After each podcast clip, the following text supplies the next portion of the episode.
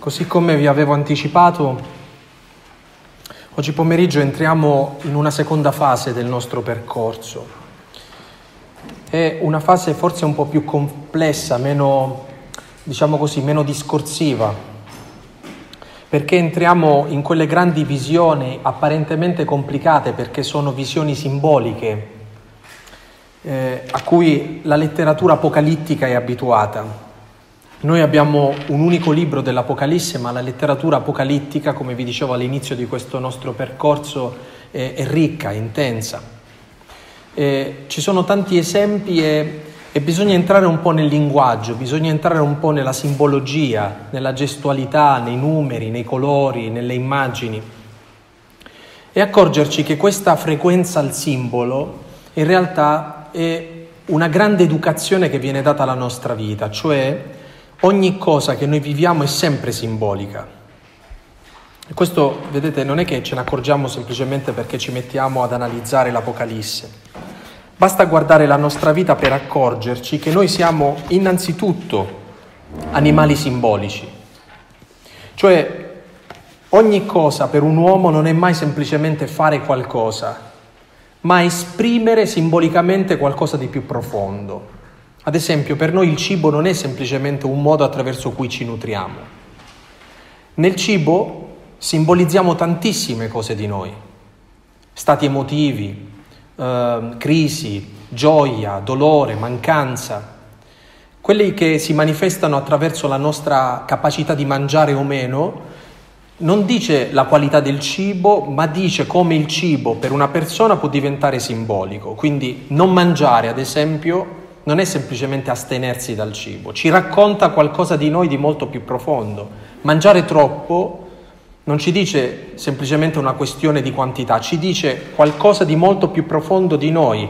Ecco, ad esempio, l'alimentazione è simbolica nella vita di una persona, l'affettività è simbolica, la sessualità è simbolica, il modo che abbiamo di vestire è simbolico, il modo di Gesticolare è simbolico, il modo di stare al mondo, di guardare o meno una persona negli occhi, di, di vivere in una certa maniera, di mettere dei fiori sul tavolo, insomma, tutto quello che noi facciamo non è mai casuale, è sempre simbolico.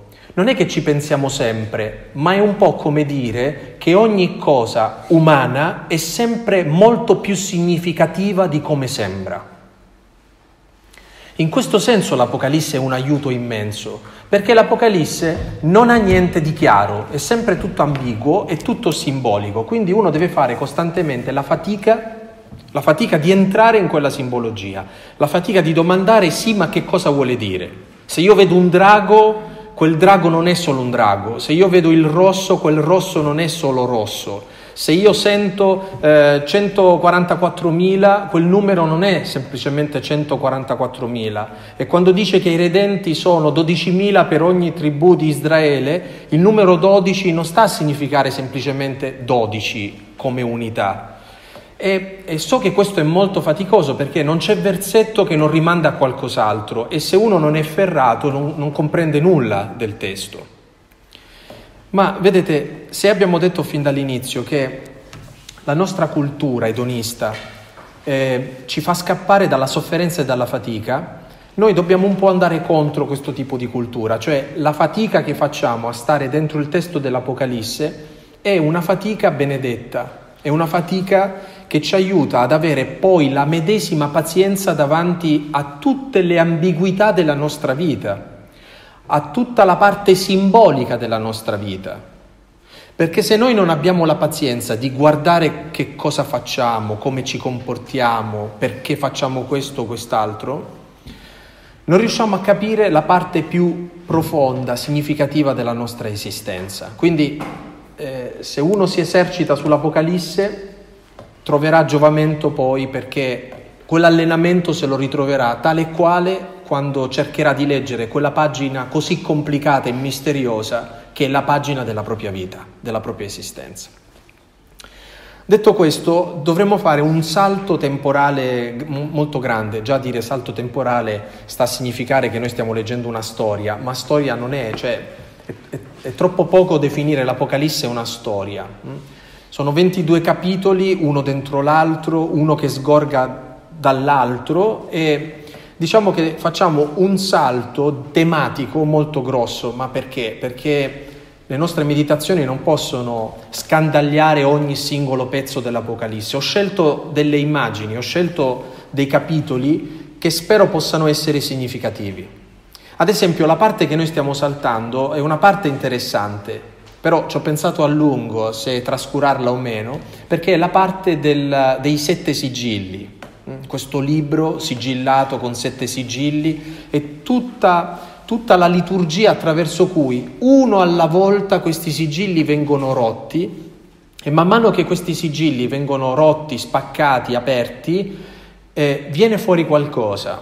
Eh, dietro l'immagine di un libro chiuso, sigillato, e questi sette sigilli aperti uno alla volta, c'è tutto il mistero dell'esistenza, della vita umana, della storia, ciò che è un uomo. Non dovete mai dimenticare che il narratore di questa storia è Gesù, ma non Gesù, un Gesù qualunque, è Gesù morto e risorto. Gesù incarnato, morto e risorto, è colui che è passato attraverso la grande tribolazione, che è passato attraverso l'esperienza della croce, attraverso l'esperienza della morte, è entrato nella luce della risurrezione e questo vivente, colui che sta parlando, colui che è la voce, il protagonista principale di questa storia, di questa narrazione, di questo racconto, eh, ha in mano il significato più profondo della storia. Per dirvene una, eh, che cosa contiene la nostra storia se non a, vo- a volte l'esperienza della fame, l'esperienza della morte, l'esperienza dell'angoscia, fino ad arrivare al famoso settimo sigillo. Mm, spero che almeno una volta nella vita vi sia capitato di vedere questo film omonimo no?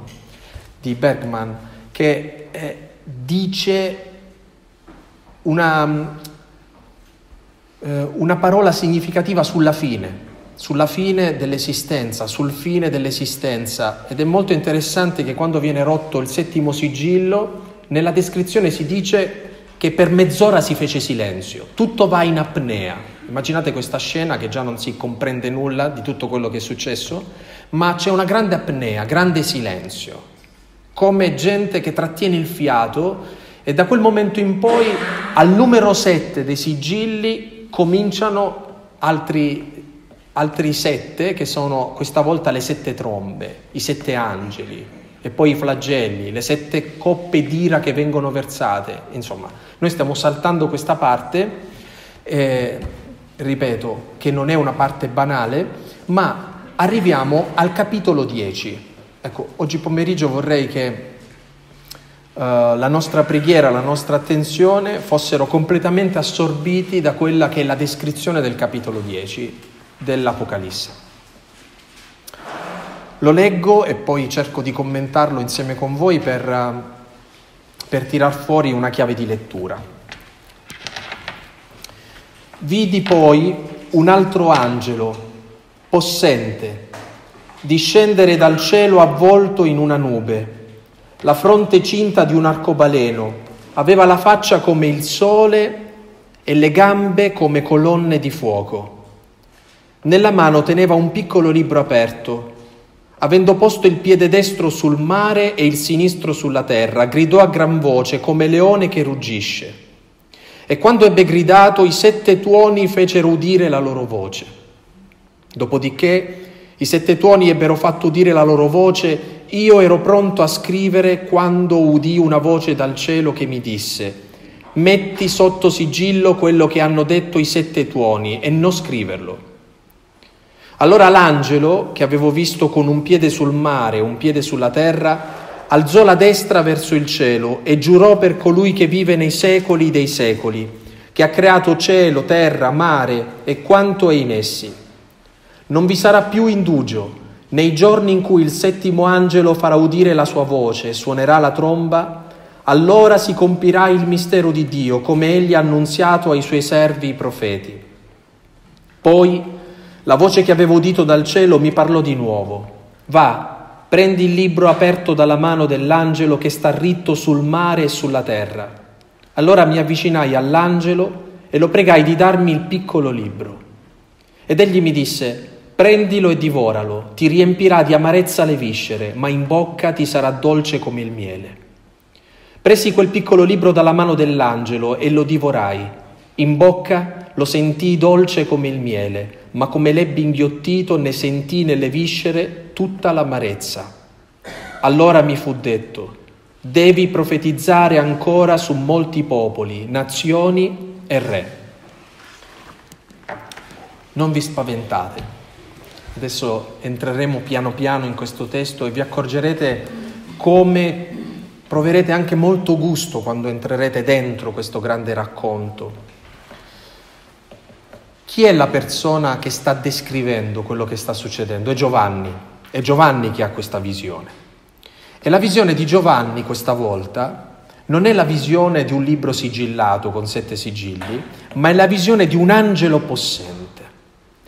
Un angelo possente che ha delle caratteristiche molto importanti. La prima caratteristica è che questo angelo possente lo vede scendere dalle nubi. Sulla fronte, come una sorta di bandana, eh, sulla fronte ha cinto un arcobaleno.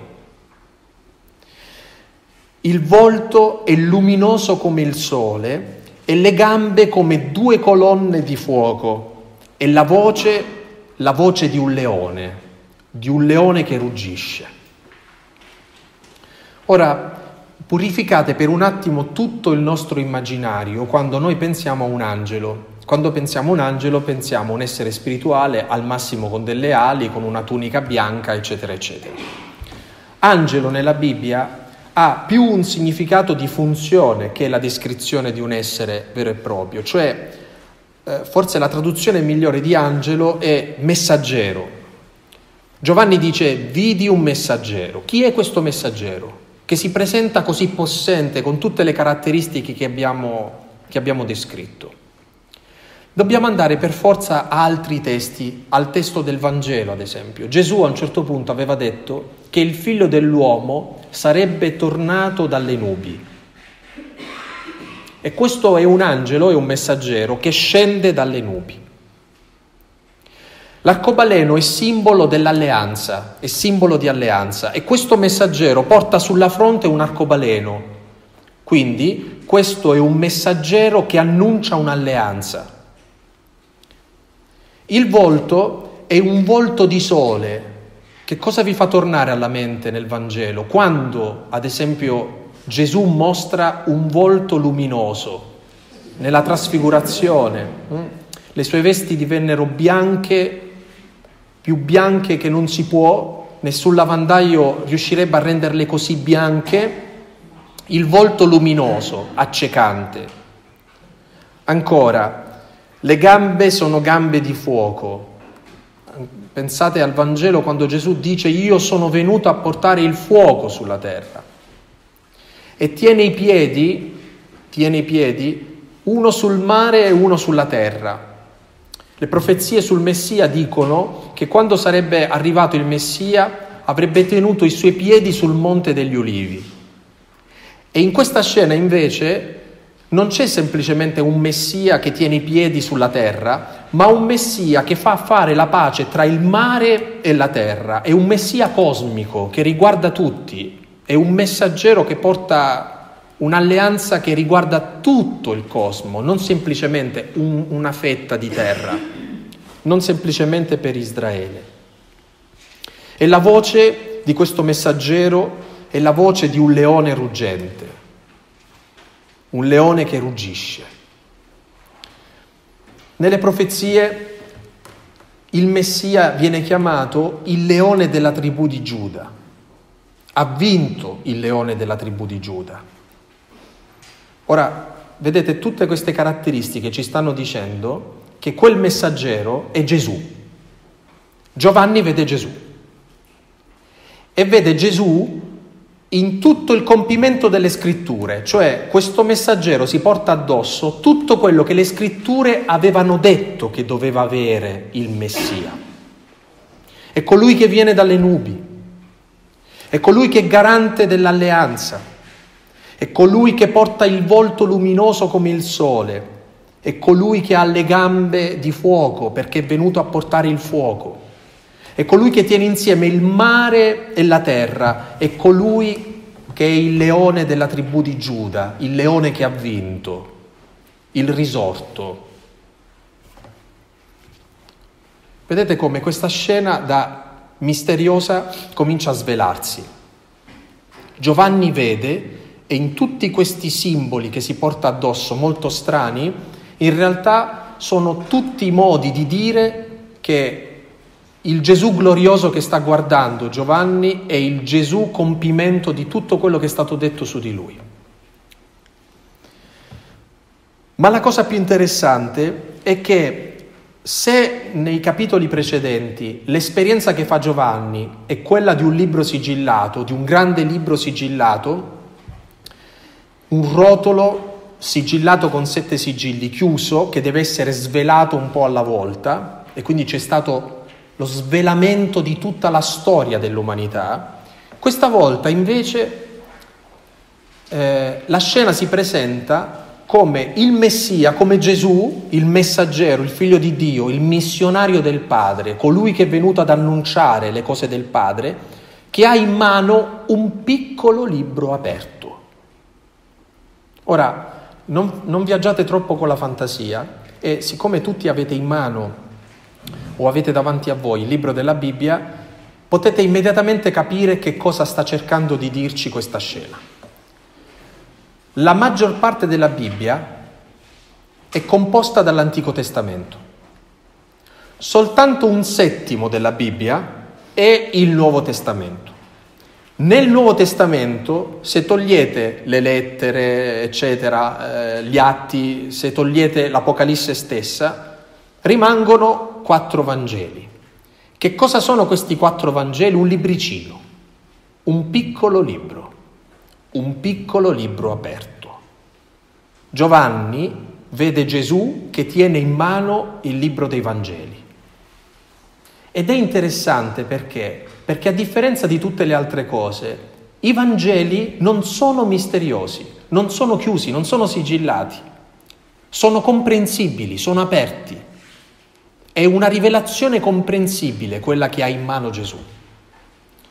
Che cos'è il Vangelo? Un piccolo libro aperto, un piccolo libro non complicato, non misterico, non enigmatico, un libro aperto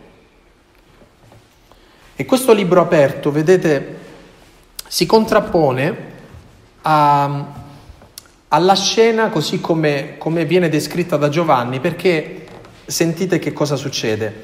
Eh,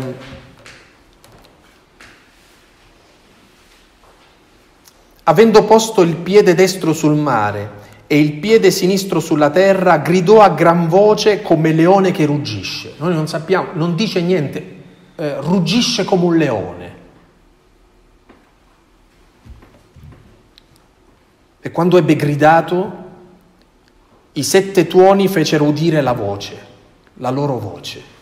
I sette tuoni rappresentano il mistero di Dio, la parte nascosta di Dio. E una voce disse dal cielo, questi è il figlio mio. Una nube dal cielo, l'ho glorificato e lo glorificherò. Sto citando il Vangelo, eh? Ancora una volta questi tuoni fanno sentire la loro voce e Giovanni si appresta a scrivere quello che sente dalla voce dei sette tuoni, finché qualcuno non gli dice no, non scrivere quello che hai sentito dai sette tuoni, metti sotto sigillo quello che hanno detto i sette tuoni e non scriverlo. Ora, vedete, c'è un libro aperto e comprensibile, che è il libro dei Vangeli, e c'è l'esperienza del mistero di Dio che rimane come qualcosa di sigillato, di non comprensibile. Che cosa sta a significare? Che ciò che fa di noi cristiani i cristiani è accogliere la rivelazione così come ce l'ha data Gesù. E Gesù ci ha dato la rivelazione attraverso i Vangeli. Noi non dobbiamo cercare nient'altro, non dobbiamo andare a cercare altre rivelazioni. Pensate un po' che all'interno della storia della Chiesa, lì dove ci sono state delle rivelazioni private, ad esempio, no? O delle mariofanie. La Chiesa che cosa dice? Il massimo che può fare è riconoscere che ci sia autenticità, ma non vincola i credenti. Non dice che per essere credenti devono credere a queste rivelazioni. Perché per essere credenti la rivelazione a cui noi dobbiamo credere è quella del Vangelo. Se queste rivelazioni private ti aiutano nel tuo percorso, ben venga, ascoltale. Se non ti sono di aiuto o non ti dicono niente, non devi sentirti in colpa, perché non sono essenziali. Un'unica cosa è essenziale per noi, che non è quello che dicono i sette tuoni. L'unica cosa essenziale per noi è quello che c'è scritto nel piccolo libro, cioè nei Vangeli. Allora, il tentativo che vorrei fare con voi oggi pomeriggio è quello di ricentrare tutta la nostra vita a partire da questo piccolo libro. Questo piccolo libro è la parte più comprensibile di tutto quello che non si capisce di questa storia uh, che è descritta nel libro dell'Apocalisse. E ora se al libro dell'Apocalisse voi sostituite la vostra vita, la vostra esistenza, quello che vi è successo, quello che vi succederà, è come se Gesù volesse dire che c'è una cosa che rimarrà sempre comprensibile e che renderà comprensibile la vostra vita, che è il Vangelo. Il Vangelo vi farà capire ciò che della vita ancora non avete capito. Il Vangelo getterà luce lì nel buio del dolore. Il Vangelo spiegherà ciò che non è logico ed è contraddittorio e che a volte noi viviamo. Nello spezzare i sigilli, nei capitoli precedenti, ad esempio c'è stato il sigillo del dolore innocente. Solo il Vangelo può gettare luce lì dove noi non cogliamo nulla. Capite che per noi c'è una gratitudine immensa nei confronti dei Vangeli. Cioè, i Vangeli non sono una raccolta di pensieri devoti da usare come frasi da baci perugina la domenica o in alcuni momenti. Eh, no, no, non sono frasi che prendiamo o peschiamo in un momento della nostra esistenza e ci emozioniamo nel leggere ama il prossimo tuo come te stesso. No, non esiste una fede cristiana che non è una fede tutta centrata sul Vangelo. Il Vangelo per noi è tutto. Sapete perché? Perché per noi il Vangelo non è un libro scritto. Il Vangelo, la buona notizia per noi, è Gesù stesso. Gesù è il Vangelo. Avete mai fatto caso quando noi sacerdoti o i diaconi leggiamo il Vangelo durante la liturgia? A un certo punto cosa facciamo dopo che abbiamo letto il Vangelo? Lo baciamo è un gesto di venerazione intima, portiamo alla bocca la parola, che è un gesto di una tenerezza e di una devozione immensa. I sacerdoti lo fanno anche quando arrivano, baciano l'altare, perché Cristo è l'altare. Cioè, chi è che baciate solitamente? Le persone che amate baciate. Non, non vi mettete a baciare il primo estraneo che trovate eh, per strada. Non date baci sulla bocca a uno qualunque, a una qualunque, perché è un gesto di intimità, un gesto di riconoscenza e di riconoscimento dell'amore. Capite perché simbolicamente la liturgia ci fa fare delle cose? Per farci ricordare che lì c'è un'intimità più intima di tutte le altre cose, lì c'è Cristo. Noi portiamo alla bocca la parola, con la stessa tenerezza come un amante porta alla bocca la bocca della, della persona che ama. Questo piccolo libro è la svolta di tutto.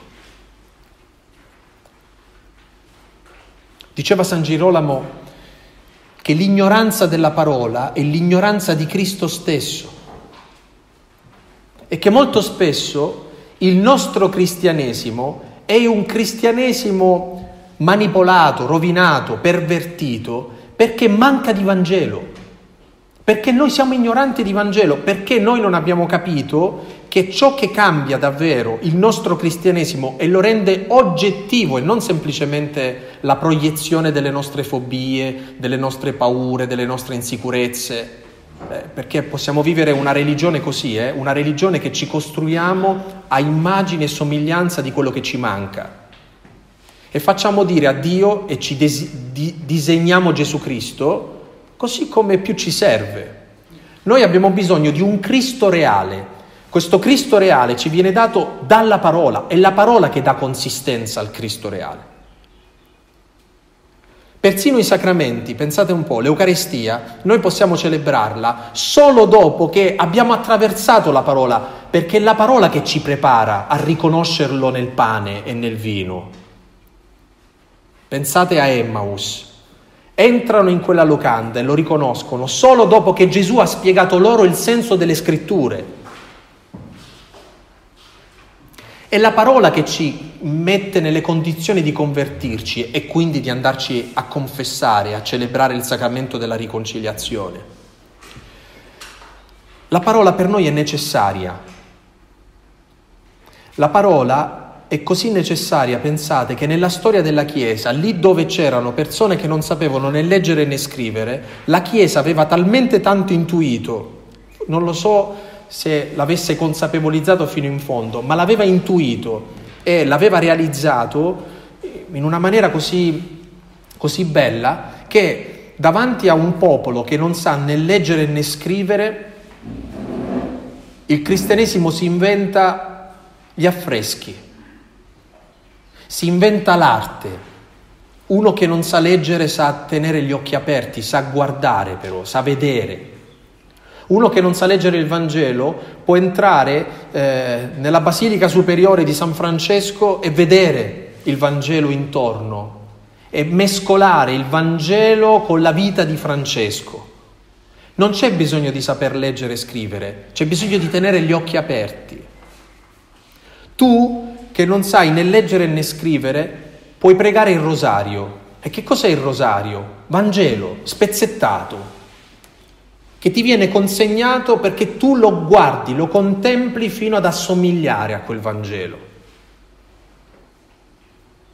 Tutta la tradizione cristiana, anche quella che abbiamo reso più devozionistica, in realtà alla radice nasce da un tentativo di rendere il Vangelo centrale nella vita di una persona. Cioè, ciò che conta non è tanto il fatto che tu dica 50 Ave Marie, ma che quelle 50 Ave Marie sono il pretesto perché tu tenga davanti agli occhi quel Vangelo che non sai leggere, ma che hai imparato e che riporti alla memoria.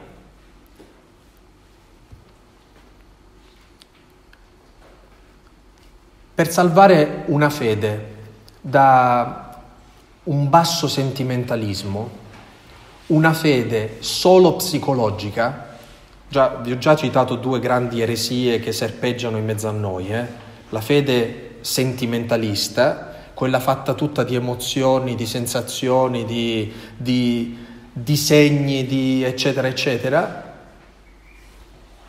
ha una fede psicologica tutta fatta di proiezioni delle nostre paure, incertezze, nevrosi, Dio è colui che deve rassicurarci, fare, allora lo tiriamo fuori proprio esattamente come tiriamo fuori eh, eh, un antidepressivo o un calmante. Ecco, a una fede così, peggio ancora posso continuare l'elenco, eh, perché c'è la fede intellettuale, quella tutta fatta di ragionamenti, quella fatta di quelle persone che vogliono discutere di cristianesimo con te semplicemente perché vogliono avere ragione, ma non gli interessa poi se è vero o meno vogliono cadere in piedi e gli piace che qualcuno possa, ah ecco adesso tu non mi puoi più rispondere, ho vinto. E che hai vinto? Ma dimmi che cosa hai vinto? Paolo, che sentiva questa, questo rischio, dice, io non sono venuto qui ad annunciarvi il Vangelo con la sapienza di parole, sono venuto ad annunciarvi il Vangelo con la stoltezza della croce. L'argomento che vi sto portando io non è come parlo bene e nessuno mi può contraddire. No, io parlo una parola che i giudei dicano, dicono che è scandalo e i greci dicono che è stoltezza, che è una pazzia. Io sono venuto a predicare, dice Paolo, Gesù crocifisso, scandalo per i giudei e stoltezza per i pagani. Ma per coloro che credono, dice Paolo, sono venuto ad annunciare Gesù sapienza di Dio e potenza di Dio. Che bella domanda, eh? La nostra fede, la nostra vocazione, il nostro essere cristiani, su che cosa poggia? Su una struttura meramente psicologica, meramente emotiva, meramente intellettuale, meramente moralistica? Su che cosa poggia? Su un'educazione che abbiamo ricevuto? Perché non lo sapete che molto spesso siamo cristiani solo perché siamo nati qua? Il nostro cristianesimo molto spesso non è niente di più e niente di meno che una questione antropologica. Siamo nati in un paese cristiano, ci hanno insegnato ad essere cristiani e siamo cristiani, punto. È un cristianesimo che indossiamo, è un'educazione, ma non è il cristianesimo di Gesù Cristo, perché il cristianesimo di Gesù Cristo non lo si riceve come una semplice educazione. L'educazione è un pretesto, ma non è la maturità della fede. Perché la fede è un dono, non è un'educazione. È il dono, ad esempio, di passare da un'educazione a un incontro. E non è detto che tu puoi passare da un'educazione, puoi vivere un'intera vita solo come un cristiano educato ad essere cristiano, ma non avere mai incontrato veramente Gesù Cristo. Eh, sarebbe una tragedia questa, eh? E chi ci dice che noi non ci troviamo esattamente in questa posizione? Non è che voglio mettervi in crisi a tutti i costi o, o rovinare la percezione che avete della vostra fede, eccetera, perché innanzitutto io parlo a me stesso e parlo come un profondo esame di coscienza alla mia vita. Voglio dirvi però che il Vangelo è davvero il centro di tutto, perché mettere al centro il Vangelo significa mettere al centro Gesù Cristo, quest'angelo, questa alleanza, questo Messia colui che è venuto a portare il fuoco sulla terra. Questo è il motivo per cui davanti a questa esperienza di vedere un libro aperto, eh, e ancora una volta vedete da una parte un, libro aperto, un piccolo libro aperto e dall'altra parte la parola dei tuoni che, no, che rimane sigillata, incomprensibile. Non dobbiamo andare alla ricerca di cose strane. Per essere credenti non dobbiamo andare a cercare chissà quali segni. Il segno attraverso cui Dio ci ha salvati è Gesù Cristo. Il segno più eloquente che ci ha dato Gesù Cristo sono i Vangeli. Questo è il segno. Andare alla ricerca di altri segni significa andare alla ricerca di rassicurazione, andare alla ricerca di un Cristo che non è più il Cristo. È un altro Cristo, non il nostro, non il figlio di Dio, non il leone della tribù di Giuda. Ecco allora come si entra in questo secondo registro di questa visione. Allora, l'angelo possente con tutte le caratteristiche che, che, vi ho sottolineato, il piccolo libro aperto, i sette tuoni incomprensibili che rimangono sigillati, e poi una voce che avevo udito dal cielo mi parlò di nuovo e mi disse, va, prendi il libro aperto dalla mano dell'angelo che sta ritto sul mare e sulla terra. Beh, la scena deve, immaginatevi la scena, eh? lavorate molto anche perché l'Apocalisse vuole questo, cioè vuole che noi entriamo esperienzialmente dentro questa scena e quindi voi immaginate sto Giovanni impaurito davanti a un angelo possente con tutte queste caratteristiche che deve andargli incontro, dice scusa devo prendermi il libro, che piccolo libro che hai in mezzo alle mani, eh? devo, devo andare a prendere questo libro. Allora mi avvicinai all'angelo e lo pregai di darmi il piccolo libro. Traduciamolo questo versetto. Signore, dammi il Vangelo. Che significa Vangelo? Buona notizia. Signore, dammi questa buona notizia. Noi abbiamo bisogno di una buona notizia. Abbiamo bisogno che qualcuno ci annunci questa buona notizia, che qualcuno ci doni questa buona notizia. Noi abbiamo bisogno che qualcuno ci doni il Vangelo. Annunciare il Vangelo significa andare nella vita delle persone e annunciare a queste persone, qualunque cosa stanno vivendo, annunciare a queste persone la buona novella, donare questa buona notizia, donare il Vangelo. Se non ci sentiamo mendicanti di Vangelo, c'è qualcosa che non sta funzionando. Tutto il nostro cristianesimo dovrebbe essere ricentrato sul Vangelo. Tutto lì. Ed egli mi disse, prendilo e divoralo. Aspetta, a me hanno insegnato che i libri si prendono e si leggono. Qua dico, dice, prendilo e divoralo. Che cosa vi torna alla mente? Non so se siete un po' eh, allenati nel guardare nell'Antico Testamento, Ezechiele, capitolo 3. Prendi il rotolo e mangia, il rotolo delle scritture, quella parola, mangia.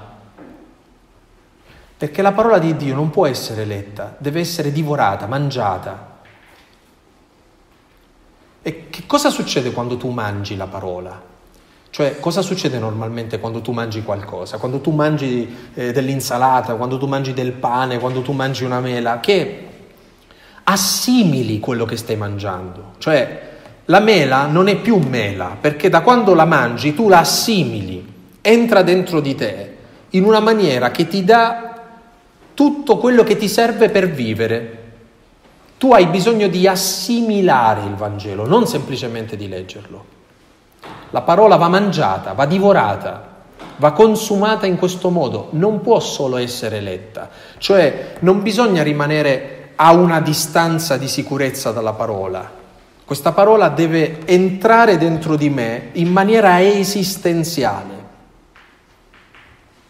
Il Vangelo, finché non entra nella nostra vita in maniera esistenziale, rimane anch'esso una sovrastruttura. Rimane come l'olio nell'acqua, non riesce mai a mescolarsi, deve assimilarsi alla nostra storia. Cioè dobbiamo capire, ma questo è un dono dello Spirito, eh? è una particolare grazia che ci dà lo Spirito Santo, di capire che quella è parola per me, parola rivolta a me, parola esistenziale per me, parola di vita eterna, parola di vita, parola che mi fa vivere. Prendilo e divoralo. E gli dice subito, ti riempirà di amarezza le viscere, ma in bocca ti sarà dolce come il miele. Lo avvisa, eh? Adesso vedremo che significa. Presi quel piccolo libro dalla mano dell'angelo e lo divorai. In bocca lo sentì dolce come il miele, ma come l'ebbe inghiottito ne sentì nelle viscere tutta l'amarezza.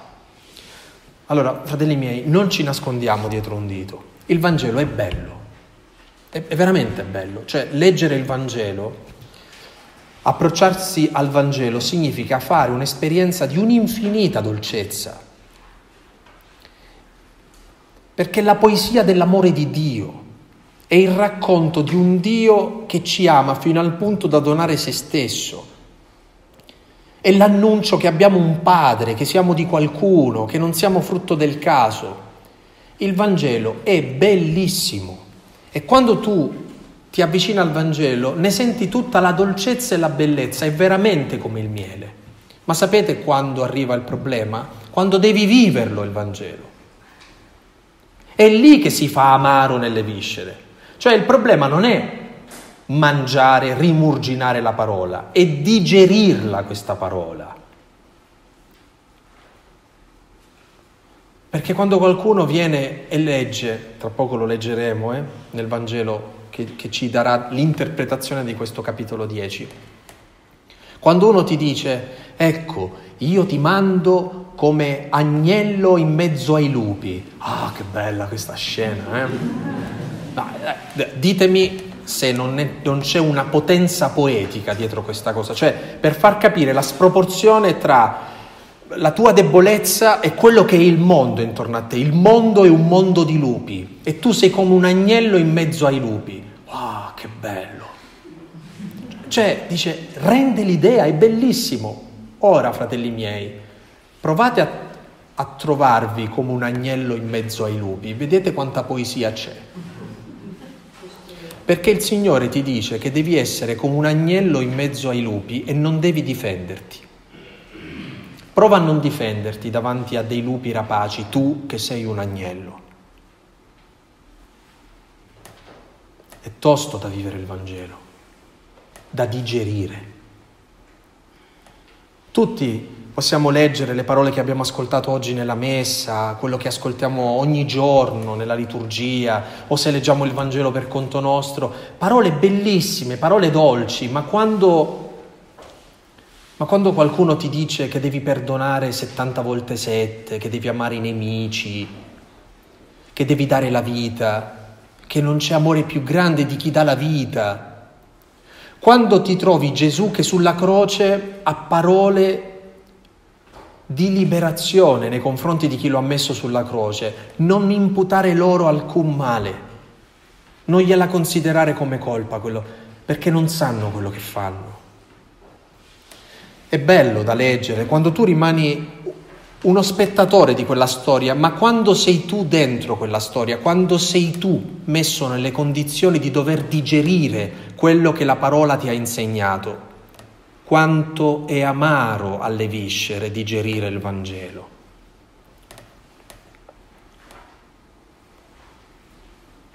Gesù che sta parlando in questa pagina dell'Apocalisse sa benissimo quanto è difficile vivere la buona novella del Vangelo, lo ha vissuto su se stesso.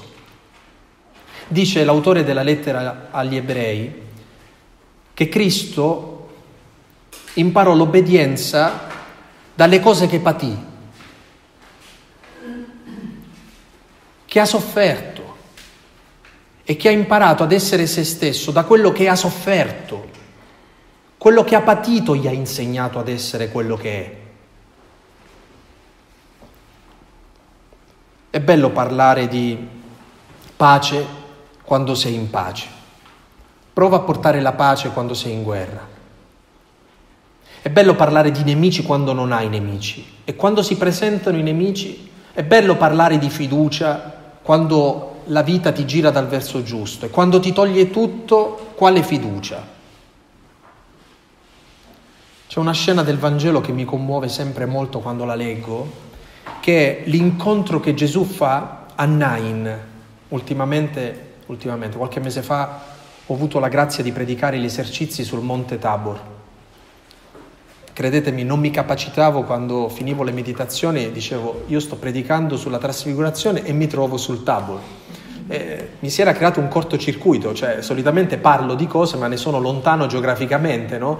Ero lì e non, non riuscivo a capacitarmi che ero esattamente lì e stavo predicando da lì, guardando eh, lo stesso orizzonte che aveva guardato Gesù, la stessa luce, c'è una luce speciale su quella montagna. Ecco, scendendo dal Monte Tabor, lo si vede proprio dalla, dalla, cima, ma scendendo c'è un villaggio, il villaggio di Nain.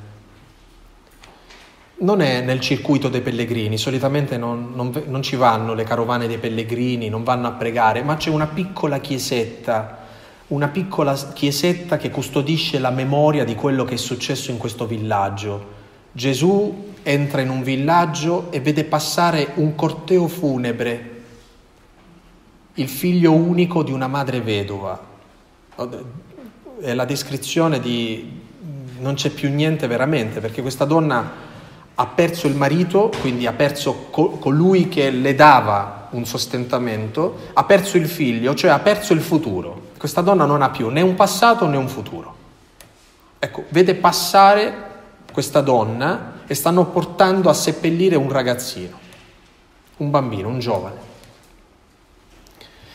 Se vi andate a leggere questo brano vi accorgerete che questa donna non ha parole, non dice nulla, non domanda nulla, non prega nulla, non implora nulla, non chiede nulla. È una donna fatta solo dolore. E dice il Vangelo che Gesù, vedendo quella donna, si commosse profondamente.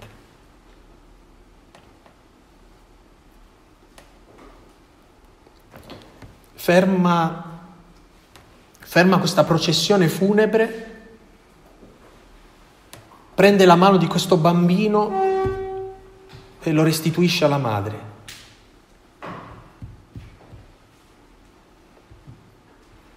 Ci sono momenti nella vita in cui chi soffre non ha nemmeno più fede, non ha più preghiere, non, non sa più nemmeno cosa desiderare, cosa vuole. Gesù guarda anche questo delle persone. Riesce a guardare anche quello che noi non riusciamo più a chiedere, a domandare. Riesce a guardare il nostro dolore muto, Una cosa è parlare del dolore degli altri, del dolore descritto in una scena. Quando ti trovi tu lì, quanto è amaro vivere questo. Quanto è amaro sentire quello che Gesù ha sentito nel Getsemani. Siamo tutti eroi finché non ci troviamo in quella situazione. È difficile vivere il Vangelo, è difficile da digerire, è amaro nelle viscere, anche se è dolce alla bocca. ma è questo che ci salva. Ecco perché, pur mostrando l'attrito che si viene a creare tra il miele nella bocca, eh? tra il miele nella bocca e l'amarezza nelle viscere, è così bello ed è così difficile, dà così pace ma a volte ti destabilizza. Questa scena si conclude così. Allora mi fu detto, devi profetizzare ancora su molti popoli, nazioni e re. Solo chi ha mangiato il Vangelo, solo chi ha provato questa dolcezza e questa amarezza, solo chi fa fatica a vivere il Vangelo può anche profetizzare, cioè annunciare questo Vangelo agli altri. Nessuno di noi può annunciare il Vangelo, il Vangelo dicendo te lo posso annunciare perché io ci sono riuscito. Io te lo annuncio a partire da tutta la fatica che in prima persona io faccio a vivere questo Vangelo. Gli annunciatori del Vangelo non sono né eroi né buoni esempi, sono testimoni, persone che non nascondono la fatica che fanno a vivere quello che credono essere vero. È che noi non siamo maestri degli altri. E non dobbiamo insegnare agli altri niente, non possiamo dire agli altri adesso so io qual è la cosa giusta per te, perché i primi a fare fatica siamo noi. Ma è proprio la fatica che facciamo a vivere il Vangelo che ci abilita ad annunciare il Vangelo. Amici, riuscite a capire che cosa sto dicendo? Perché non è una cosa di poco conto. È la fatica che facciamo a vivere il Vangelo che ci autorizza ad annunciare il Vangelo. Solitamente noi diciamo invece che siccome facciamo fatica ad annunciare il Vangelo, non ha nessun senso che lo annunciamo agli altri. È proprio perché facciamo fatica invece che possiamo annunciarlo, perché gli altri, vedendo noi, non si scoraggino. Adesso vi faccio sorridere. Però la testimonianza della santità cristiana dovrebbe funzionare così. Se c'è riuscito lui, allora ci possiamo riuscire pure noi. Cioè, a volte il Signore si va a prendere persone improbabili, veramente improbabili, eh? che uno dice guarda, almeno a frequentare un minimo corso di marketing, eh, cioè se ti, se ti vuoi fare pubblicità non ti cercare queste persone, ma certe volte il Signore si va a prendere proprio persone così, cioè noi, e lo fa perché la gente guardando noi e la fatica che noi facciamo dice no, deve essere proprio, se, guarda, se lo fa lui c'è speranza per tutti, c'è speranza. Se il Signore è riuscito a convertire Saulo, che non era ateo, era profondamente credente, era un talebano Saulo. Sei riuscito a distruggere quella sicurezza orgogliosa di un uomo così e ha reso strumento prezioso un uomo così, significa che c'è speranza anche per la mia superbia e per il mio orgoglio, per tutte le cose in cui mi sento molto convinto il Signore dice, ti senti convinto? Vieni, vieni, vieni con me, vieni. Vedi come cadi da cavallo. Eh, adesso, adesso puoi annunciare il Vangelo. adesso che hai capito che cosa significa sentirsi umiliati dall'orgoglio, da sentirti sicuro di qualcosa. Insomma, è proprio tutta l'umanità che noi viviamo attorno al Vangelo che, che ci abilita e ci rende credibili ad annunciare il Vangelo agli altri. Ecco, il mio tentativo oggi pomeriggio era sì un tentativo cristocentrico, cioè rimettere al centro Cristo, rimettere al centro non un Cristo qualunque, è il Cristo Vangelo. Attenti, non ho detto il Cristo dei Vangeli, il Cristo Vangelo, cioè dobbiamo imparare a non fare più la differenza tra Cristo e il Cristo dei Vangeli, ma a capire che quando noi ci approcciamo al Vangelo ci stiamo approcciando a Cristo stesso. Misteriosamente quella parola è Cristo stesso. Attenti, nell'Eucaristia non misteriosamente, realmente è il Cristo. Guardate che le parole sono preziosissime qui. Eh? Misteriosamente nella parola noi ci approcciamo a Cristo cioè non capiamo in che modo, ma sappiamo che è Cristo. Tenete a mente i discepoli di Emmaus, è il tratto di strada in cui è il risorto, ma non capiamo che è il risorto, cioè no, i nostri occhi sono incapaci a riconoscerlo. Nella parola noi non riusciamo a vederlo chiaramente, sappiamo che però è Lui veramente. Nell'Eucarestia non misteriosamente, ma realmente Lui. Per questo scompare dalla loro vista, non hanno più bisogno di vederlo, perché è reale, così reale che non ha bisogno più di segni.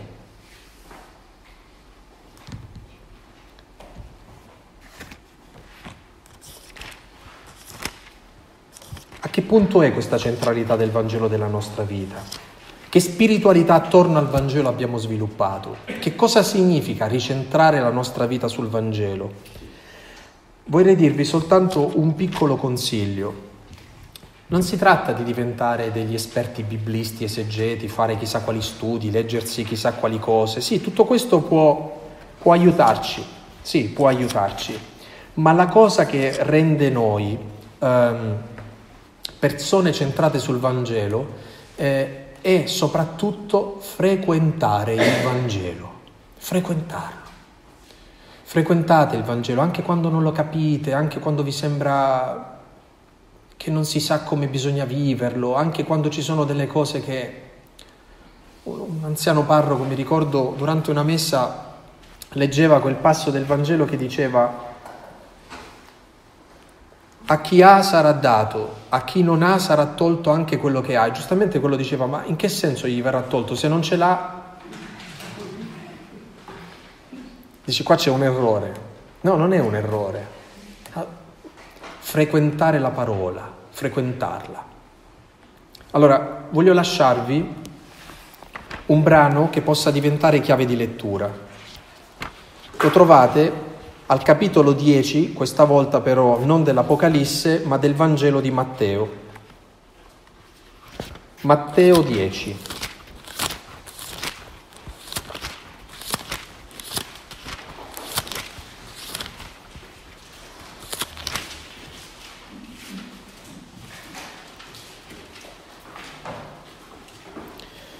È la missione dei dodici, la scelta dei dodici e anche le esigenze di chi lo deve seguire, cioè è un cristianesimo concreto. Bisogna andare senza procurarci nulla per il viaggio, senza né oro né argento né moneta di rame nelle vostre cinture, né bisaccia da viaggio, né due tuniche, né sandali, né bastone, perché l'operaio ha diritto al suo nutrimento. Date la pace quando entrate nella casa delle persone. Io vi mando come pecore in mezzo a lupi. Siate prudenti come i serpenti e semplici come le colombe. Attenti che non dice di essere solo semplici come le colombe e non dice nemmeno di essere solo furbi come i serpenti. Queste due cose le mette insieme Gesù. Insomma, dà l'identikit di quello che dovrebbe essere il discepolo il cristiano, colui che ha fatto del Vangelo la propria vita. Tutto questo questo capitolo 10 vi dirà cose anche durissime. Ad esempio, chi ama il padre o la madre di più di me non è degno di me. Oh quanto può essere dura questa cosa, perché mettere Dio in competizione con le persone che amiamo, ma vuole dire davvero questo il Signore? Che cosa ci sta domandando quando ci chiede di amarlo di più di quelli a cui amiamo moltissimo, a cui teniamo moltissimo? Che cosa significa dargli il primo posto? Che cosa significa? Vorrei rispondere io a tutte queste domande, ma il Signore vuole parlare anche al vostro cuore e vuole farlo anche forzando a volte delle convinzioni, smontando delle convinzioni. E ehm, questo piccolo libro del Vangelo è davvero piccolo, ma è una potenza. Sarà piccolo, ma cambia la vita di chi rimette al centro questa parola. Ecco, una visione apocalittica della vita non può mai perdere di vista che se tu vuoi capire qualcosa di una vita che è diventata la fine del mondo, devi usare il Vangelo.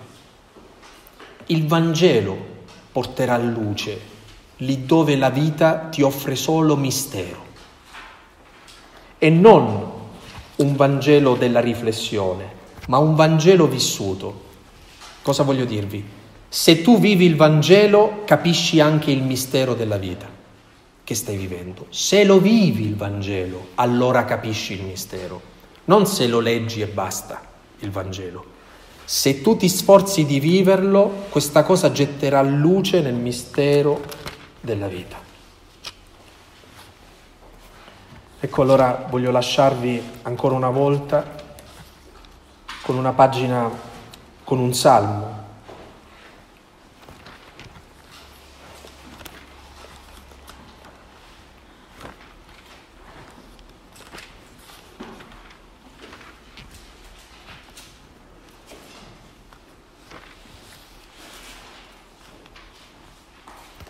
È il Salmo 66.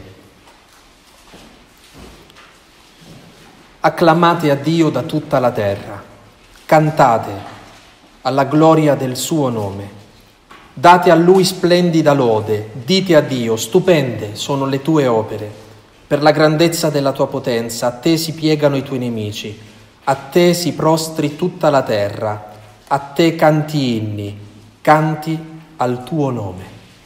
Venite e vedete le opere di Dio, mirabile nel suo agire sugli uomini. Egli cambiò il mare in terraferma, passarono a piedi il fiume, per questo in lui esultiamo di gioia. Con la sua forza domina in eterno, il suo occhio scruta le nazioni, i ribelli non rialzino la fronte. Benedite, popoli, il nostro Dio, fate risuonare la sua lode è lui, questo angelo potente e possente che vede Giovanni, è lui che salvò la nostra vita e non lasciò vacillare i nostri passi. Dio, tu ci hai messi alla prova, ci hai passati al crogiuolo come l'argento, ci hai fatti cadere in un agguato, hai messo un peso ai nostri fianchi, hai fatto cavalcare uomini sulle nostre teste, ci hai fatto passare per il fuoco e l'acqua, ma poi ci hai dato sollievo entrerò nella tua casa con olocausti. A te scioglierò i miei voti, i voti pronunziati dalle mie labbra, promessi nel momento dell'angoscia. Ti offrirò pingui olocausti con fragranza di montoni, immolerò a te buoi e capri. Venite, ascoltate voi tutti che temete Dio, e narrerò quanto per me ha fatto. A lui ho rivolto il mio grido, la mia lingua cantò la sua lode. Se nel mio cuore avessi cercato il male, il Signore non mi avrebbe ascoltato, ma Dio ha ascoltato, si è fatto attento alla voce della mia preghiera. Sia benedetto Dio che non ha respinto la mia preghiera, non mi ha negato la sua misericordia. Buona preghiera.